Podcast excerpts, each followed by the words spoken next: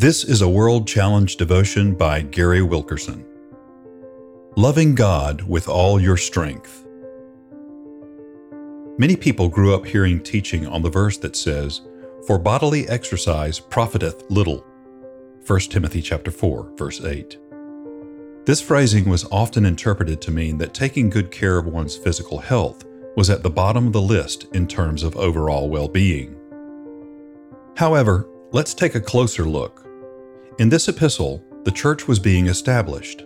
Paul was constantly on the move, laying the foundation and raising up leaders. He had placed young Timothy in charge of the Ephesus church. Timothy had his hands full with teaching, refereeing doctrinal differences, and developing other leaders. Paul was encouraging Timothy in his difficult task of dealing with these practical issues. The point of verse 8 is simply to remind the faithful that our spirits live on. Therefore, spiritual health is paramount. However, Paul wasn't demoting physical health to a footnote. In fact, he promoted holistic health throughout his epistles. He was saying, Timothy, make sure you teach them how to keep their priorities straight and live a balanced life. Physical health is a key part of that balance, and the facts should give us pause. In many countries, large population groups live sedentary lives. Since COVID 19, remote schedules are becoming the workplace norm. Employees can sit at home and do a full day's work practically without moving.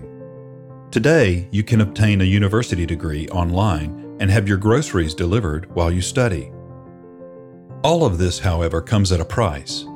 The National Institute of Diabetes and Digestive and Kidney Diseases says that more than 42% of American adults are obese. David Bush, author of The Body Gospel, says that obesity is 10% higher in the church. Our physical vigor impacts our spiritual walk. Prayer, fasting, and all manner of spiritual disciplines require energy. If our bodies aren't cooperating, we may miss out on opportunities to enhance our spiritual growth. Frankly assessing our physical health and taking the steps we can to improve it expands our ability to serve. Bush says it well I want to be able to enjoy more of God, and I can do that when I'm eating right and exercising and I'm at a healthy weight. I want to be able to love on my family as well as strangers who need the Lord.